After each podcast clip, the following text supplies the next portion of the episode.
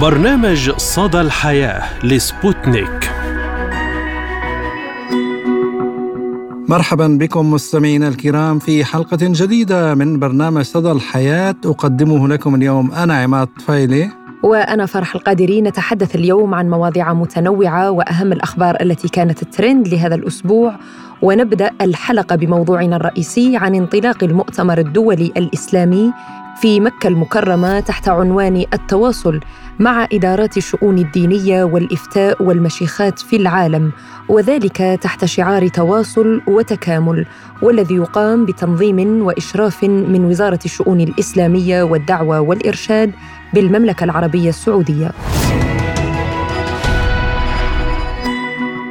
لا شك أن أي سعي في مسار الاعتدال والتسامح وتعزيز التعايش والوئام بين شعوب الأرض وغرس كل القيم التي تؤدي إلى قطف هذه الثمار سلاما وأمانا لكل العالم هو شأن حميد ومسعى مجيد خاصة في هذه المرحلة العصيبة التي يمر بها العالم حاليا. وفي هذا الإطار تنطلق اليوم في مكة المكرمة بتنظيم من وزارة الشؤون الإسلامية والدعوة والإرشاد السعودية فعالية المؤتمر الدولي الإسلامي تحت عنوان التواصل مع إدارات الشؤون الدينية والإفتاء والمشيخات في العالم وما في حكمها. خلال الفترة بين الثالث عشر والرابع عشر من أغسطس آب الجاري. ويشارك في المؤتمر 150 عالما ومفتيا يمثلون 85 دولة منهم المفتون ورؤساء الجمعيات والمشيخات الإسلامية والمفكرون وأكاديميون من عدد من الجامعات العالمية حيث يبحثون خلاله موضوعات الوسطية والغلو والانحلال. والتطرف والإرهاب والتسامح والتعايش بين الشعوب.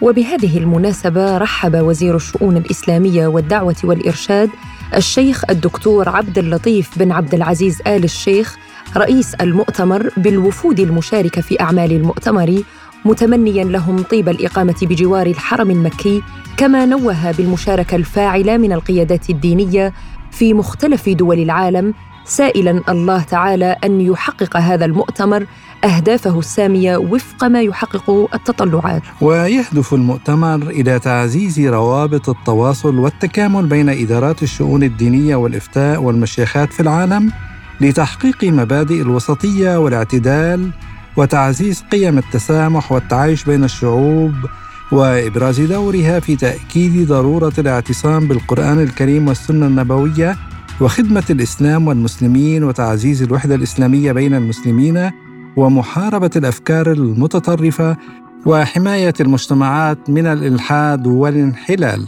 وحسب المنظمين يتضمن المؤتمر عدة محاور رئيسية منها جهود إدارة الشؤون الدينية والإفتاء والمشيخات في العالم وما في حكمها في خدمة الإسلام والمسلمين وتعزيز الوحدة الإسلامية وكذلك بذل الجهود في تعزيز قيم التسامح والتعايش بين الشعوب وأيضا الاعتصام بالكتاب والسنة النبوية والوسطية والاعتدال تاصيلا وجهودا وأيضا جهود إدارات الشؤون الدينية والإفتاء وما في حكمها في مكافحة التطرف والإرهاب.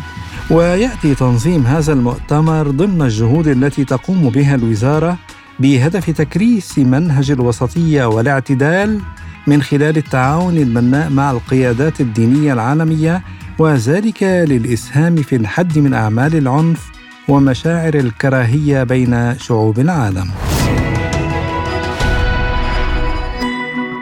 للتعليق على هذا الموضوع نستضيف من السعودية الأمين العام للمجلس الإسلامي العربي العلامة السيد محمد علي الحسيني والمشارك في هذا المؤتمر الدولي الإسلامي أهلا ومرحبا بك سماحة السيد في حلقة اليوم من البرنامج ضيفا عزيزا. ونسأل حضرتك ما هو الهدف الذي يسعى إليه هذا المؤتمر الدولي الإسلامي؟ وما مدى أهميته في ظروفنا الراهنة؟ بسم الله الرحمن الرحيم. والحمد لله رب العالمين والصلاة والسلام على سيدنا ونبينا محمد وعلى آله وصحبه الأخيار. السلام عليكم ورحمة الله تعالى وبركاته.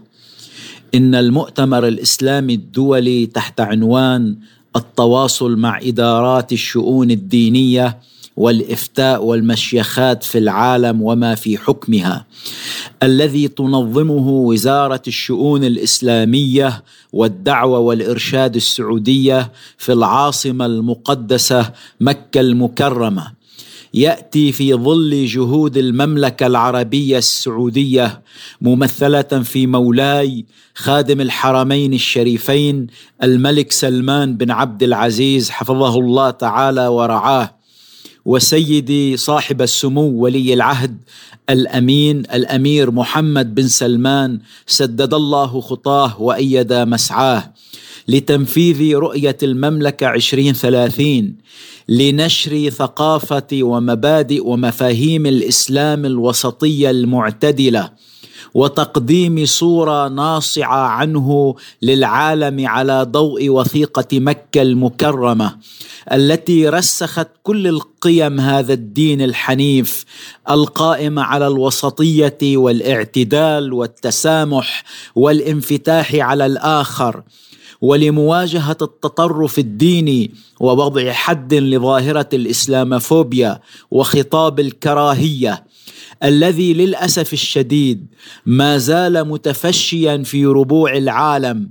وفي هذا السياق ينعقد مؤتمر التواصل مع إدارات الشؤون الدينية والإفتاء والمشيخات في العالم. وما في حكمها.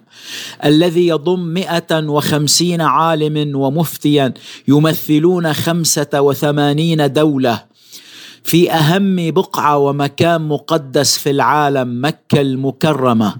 لدراسة مختلف المواضيع المتعلقة بظاهرة الغلو والإرهاب والتسامح والتعايش بين الشعوب. ولا شك أن أهداف المؤتمر تصب في تعزيز روابط التواصل بين مختلف إدارات الشؤون الدينية والإفتاء والمشيخات في العالم لتحقيق مبادئ الوسطية والإعتدال وترسيخ قيم التسامح والتعايش بين شعوب العالم من خلال التمسك بتعاليم الإسلام الوسطية المعتدلة وخدمة قضايا المسلمين ومواجهة مختلف التحديات الراهنة على ضوء المنهج الوسطي الذي تنتهجه المملكة العربية السعودية للدعوة إلى الله ونشر مبادئ الرحمة والتسامح والحرص على القيم والمبادئ الإسلامية مع تحقيق نهضة فكرية شاملة بإذن الله نعم يعني سماحة الشيخ ما هي التحديات البارزة التي تواجه برأيك المسلمين اليوم؟ لا شك أن الظروف الحياتية قد تغيرت كثيرا وتغير معها الكثير من المفاهيم وفي ظل هذه التغييرات الحاصلة سواء على مستوى الثورة الإلكترونية والمعرفية وعلى مستوى هيمنة الفضاء الافتراضي على واقعنا فإن المسلمين أمام الكثير من التحديات التي تتعلق بكيفية المحافظة على دينهم وقيمهم وهويتهم في ظل كل هذه المتغيرات إضافة إلى تصحيح الكثير من المفاهيم الخاطئة والأفكار المسمومة التي روج لها عمدا من جهات مشبوهة استهدفت شباب المسلمين ووجوب التصدي لهذه الأفكار والحالات وسبل مواجهة الانحراف والتطرف الذي أساء للمسلمين قبل غيرهم وضروري جدا تحريم وتجريم خطاب الكراهية والعنف فالمسلمون اليوم بين مطرقة الفكر المتطرف وسندان الاسلاموفوبيا والمواجهة تحتاج إلى المزيد من الحكمة والوعي. والعمل الشاق والمشترك لتعرية الفكر الضال المتطرف والحفاظ على قيم الإسلام المعتدل وعلى هوية المسلمين مع أهمية الانفتاح على الآخر وتقبل الآخر كما هو والتعايش معه وفق القيم الإنسانية المشتركة من وحي قوله تعالى يا أيها الناس إنا خلقناكم من ذكر وأنثى وجعلناكم شعوبا وقبائل لتعارفوا إن أكرمكم عند الله أتقاكم المسلمون اليوم في كل مكان من بقاع الأرض، والسؤال الذي يطرح نفسه من يمثل الإسلام اليوم أو بالأحرى ما هو المصدر الرئيسي الذي يجب أن يركن إليه المسلمون في كل العالم. إن الإسلام انطلق منذ أربعة عشر قرنا في هذه الأرض المباركة التي فضلها الله على سائر البقاع لينير درب السالكين ويشرح قلوب المؤمنين. وبعث رسوله المصطفى محمد صلى الله عليه وآله وصحبه الأخيار هدى ورحمة للعالمين وما ارسلناك الا رحمه للعالمين والمملكه العربيه السعوديه بلاد الحرمين هي مرجعية المسلمين قاطبة بكل مذاهبهم وخير من يمثل الإسلام والمسلمين وتهتم بشؤونهم وتتصدى لأمرهم وتتحمل مسؤوليتهم وإليها تتجه عقول وقلوب كل المسلمين فهي قبلتهم الوحيدة وأرضهم المقدسة التي تجمعهم ويجتمعون فيها ويركنون إليها وهي مهبط الوحي والتنزيل ودعوة نبي الله إبراهيم رب اجعل هذا البلد آمنا وارزق أهله من الثمرات. سماحة الشيخ يعني الدعوة إلى قيم التسامح والتعايش بين الشعوب والطلب على صنع ثقافة معتدلة لم تعد فقط شأن إسلامي بل هو شأن عالمي كما تعلم. من يتضرر من حصاد التطرف الإسلامي؟ يعني هم كل سكان الأرض مثل أي تطرف آخر. برأيك ما هي آثار وأضرار التطرف على المجتمعات كافة؟ لا شك أن التطرف من أخطر الأمراض التي ابتليت بها الأمم والشعوب وقد حذر الإسلام منه في القرآن الكريم كما نهانا رسولنا الأكرم عنه لما له من آثار وتداعيات خطيرة على الفرد والمجتمع والأمة. فقد قال تعالى في محكم تنزيله قل يا أهل الكتاب لا تغلوا في دينكم غير الحق ولا تتبعوا أهواء قوم قد ضلوا من قبل وأضلوا كثيرا. ولا ننسى حديث نبينا الأكرم صلى الله عليه وآله وصحبه الأخيار. عندما حذر من الغلو عندما قال إياكم والغلو في الدين فإنما هلك من كان قبلكم بالغلو في الدين. ولا شك أن المتطرف يعيش حالة من الضياع والشتات والانحراف والتطرف يقود إلى زعزعة أمن الدولة وضرب تماسك المجتمع. كما يؤدي إلى تفاقم الأمور إلى حد العنف والقتل كما أن بيئة التطرف تنعدم فيها قيم الإسلام التي تدعو إلى المحبة والتسامح وتقبل الآخر والانفتاح عليه والتعايش السلمي كما أنها تقتل الإبداع والتجديد لبناء مجتمع متطور ورائد فالتطرف هو تعطيل الحياة على كل المستويات. وهنا أذكر ما قاله سيدي سمو ولي العهد الأمير محمد بن سلمان حفظه الله ورعاه. قال بوضوح نحن نرجع إلى تعاليم الإسلام الحقيقية التي عاش عليها النبي عليه الصلاة والسلام والخلفاء الراشدون حيث كانت مجتمعاتهم منفتحة ومسالمة راجعون إلى الجذور إلى ما هو حقيقي ما قبل أن يلجأ المتطرفون إلى اختطافه أي إلى اختطاف الإسلام الحقيقي وتحريفه حسب مصالحهم. فالمسلمون مطالبون باتباع العلماء الربانيين الذين يتبعون منهج الإسلام الوسط المعتدل ويطيعون ولاة الأمر ويحافظون على أمن أوطانهم ووحدة شعوبهم وفق تعاليم القرآن الكريم والسنة النبوية الشريفة. هل هناك من علاقة بين التطرف والإرهاب؟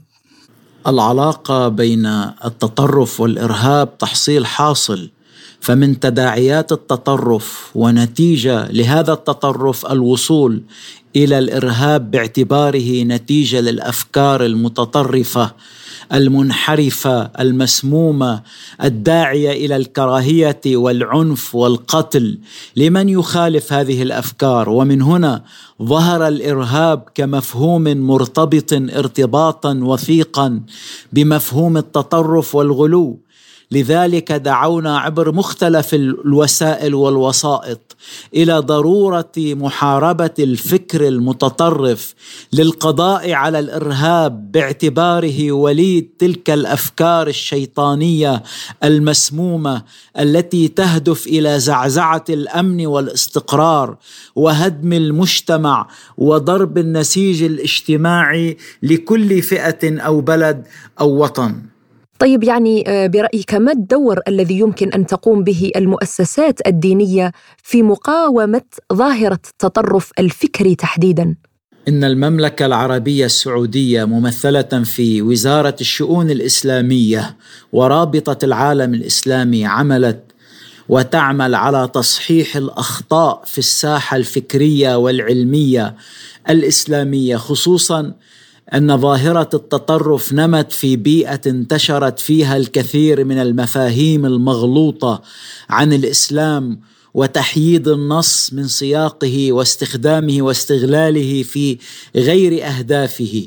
ومن هنا جاء عمل المؤسسات الدينية على رأسها رابطة العالم الإسلامي التي بفضل جهودها وعملا بتوجيهات سيدي صاحب السمو الأمير محمد بن سلمان تحقيقا لرؤية المملكة 2030 بالحفاظ على الهوية الدينية من خلال نشر الوطن الوسطية ومحاربة الفكر المتطرف تبنت وثيقة مكة المكرمة وفعلت ورسخت رابطة العالم الإسلامي كل هذا من أجل مبادئ الإسلام وقيمه القائمه على الوسطية والاعتدال والمساواة بين البشر ونبذ العنصرية والانفتاح على الشعوب والثقافات والتعايش معهم بما يخدم المصالح الإنسانية المشتركة ووثيقه مكة لا شك أنها تعتبر بمثابة دستور حضاري يضمن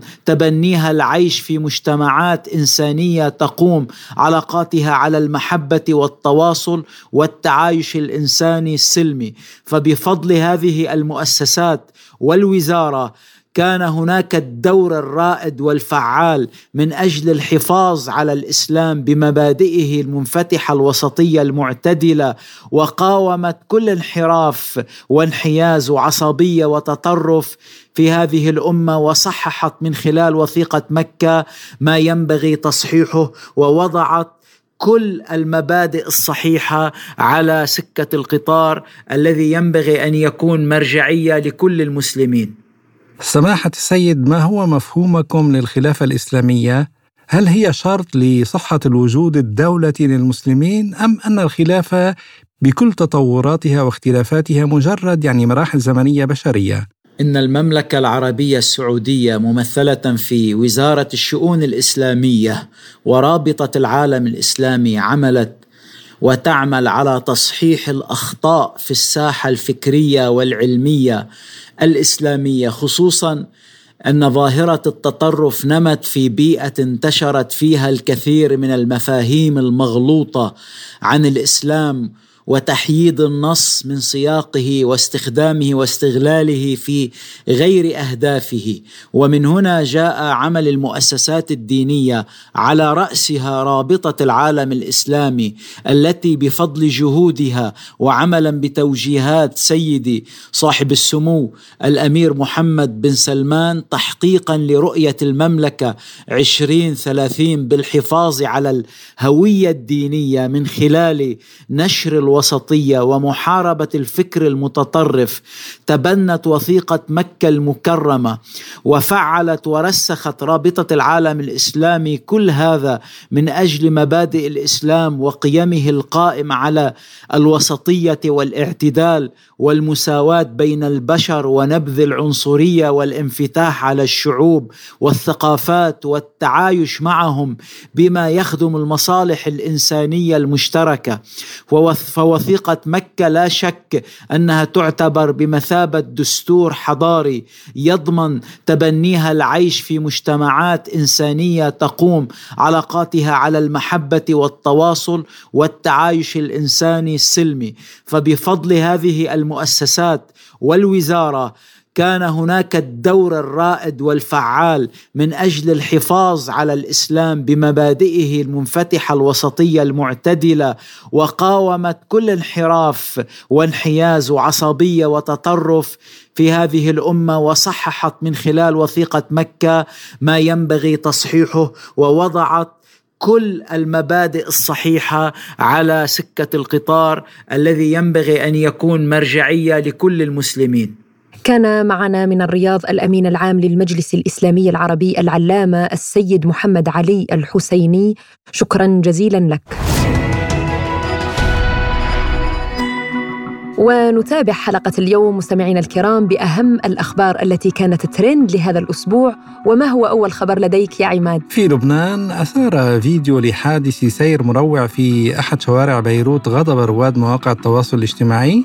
حيث ترك ملقى وسط الشارع لفترة طويلة دون إسعافه ونشرت جمعية يازا المتخصصة برفع مستوى الوعي العام من حوادث السير والوقاية من الإصابات في لبنان. الفيديو على صفحتها في منصة إكس تويتر سابقا حيث تظهر شاحنة وهي تصدم شابا كان على متن دراجة دراجته النارية لتطرحه أرضا وتلوذ بالفرار. والغريب أن لا أحد من المرة توقف لإسعافه. أو اتصل بالشرطة ليظل الشاب ملقى وسط الطريق لفترة طويلة ربما كانت كفيلة بإنقاذه لكنه فارق الحياة متأثرا بجراحه. وأشار النشطاء إلى أن عدم الاكتراث أو الخوف من العقوبة أو العجلة وسط زحمة الحياة دفعت الناس للتخلي عن إنسانيتهم والمرور بجانب الشاب المصاب وكأن شيئا لم يحصل. يعني طبعا للأسف آه، حصل هذا الشيء وكأن يعني فعلا الإنسانية انعدمت.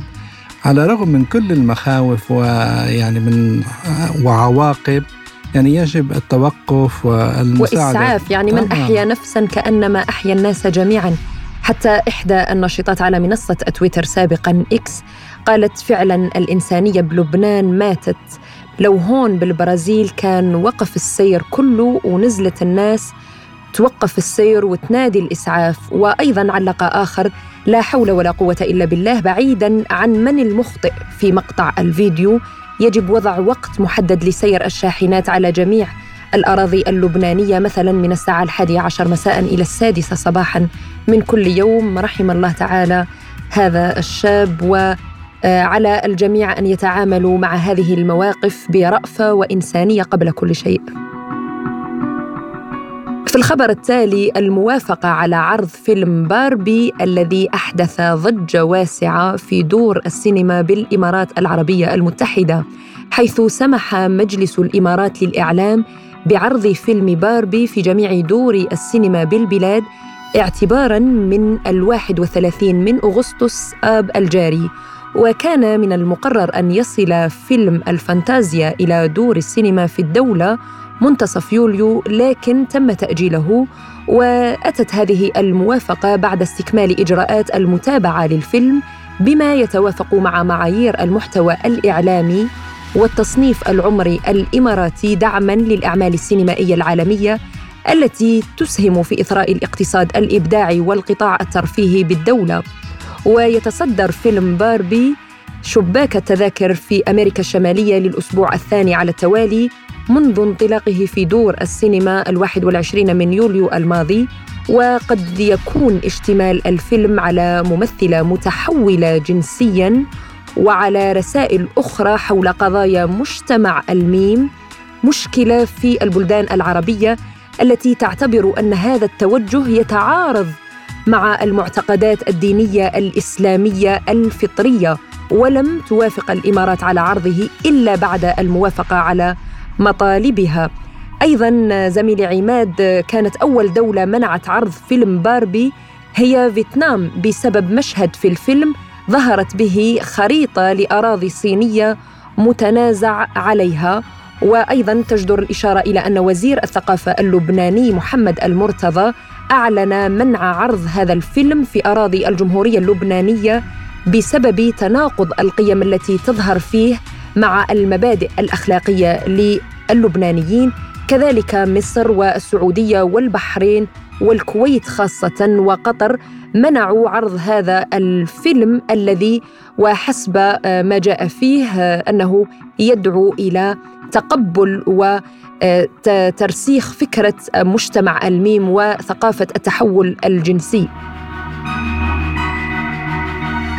نعم فرح عريس يفاجئ نانسي عجرم بصورة جمعتهما في طفولته يعني حيث فاجأ هذا العريس والتي أحيت النجمة اللبنانية نانسي عجرم حفل زفافة بصورة جمعته وإياها أيام الطفولة. وأثار الفيديو تفاعلا واسعا بين رواد مواقع التواصل الاجتماعي حيث انقسمت الآراء بين من رأى أن حركة غير لطيفة من العريس توحي بأن نانسي أصبحت كبيرة في السن وبين من أعجب بالنجمة اللبنانية حيث لا تظهر عليها علامات التقدم في السن على الإطلاق.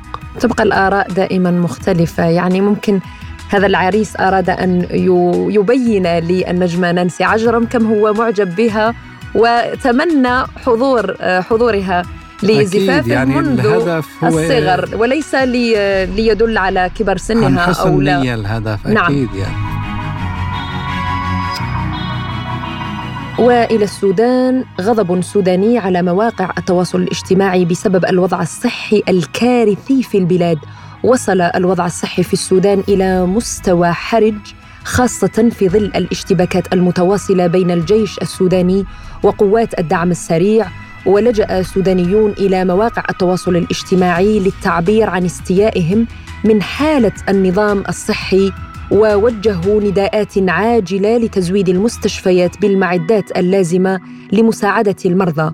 وأطلقت منظمة الإغاثة الدولية أطباء بلا حدود نداء للسلطات السودانية لمنح تأشيرات للمهنيين الطبيين الأجانب مما يسمح لهم بمواصلة تقديم الدعم لإحدى آخر المستشفيات العاملة في البلاد. وعبر مواقع التواصل الاجتماعي وصف مغردون إمكانية خروج أعضاء أطباء بلا حدود من السودان لأسباب بيروقراطية بأنه انتهاك إنساني وفشل دبلوماسي واعربوا كذلك عن قلقهم من تبعات هذه الأزمة وأكدت أطباء بلا حدود أن تأشيرات الجراحين والممرضين والأخصائيين الطبيين الأجانب تنتظر منذ أكثر من ثمانية أسابيع. وفي الرياضة تداول مستخدمو مواقع التواصل الاجتماعي مقطعا مصور للمهاجم السابق لنادي ريال مدريد الإسباني لكرة القدم كريم بنزيما بعد أدائه لمناسك العمرة في المملكة العربية السعودية. ويظهر المهاجم المخضرم في الفيديو الذي نشره على تويتر وهو مرتديا ملابس الإحرام ووجه رسالة إلى متابعيه باللغة العربية جاء فيها ما شاء الله الحمد لله. وفي شهر يونيو حزيران الماضي أعلن اتحاد جدة السعودي ضم النجم الفرنسي كريم بنزيما لاعب ريال مدريد السابق لمدة ثلاث سنوات. يبدو أن كريستيانو رونالدو سحب أرجل اللاعبين من الاتحاد الأوروبي نحو الشرق الأوسط وقد تكون هذه أيضا انضمام اللاعب الجزائري رياض محرز كذلك إلى النادي السعودي. وبهذا نصل وإياكم مستمعينا الكرام إلى ختام حلقة اليوم من برنامج صدى الحياة. قدمناها لكم من استديوهاتنا في موسكو أنا فرح القادري. وأنا عماد الطفيلي وللمتابعة يمكنكم زيارة موقعنا الرسمي سبوتنيك أرابيك dot ae وقناتنا أيضا عبر تليجرام سبوتنيك عربي إلى اللقاء. إلى اللقاء.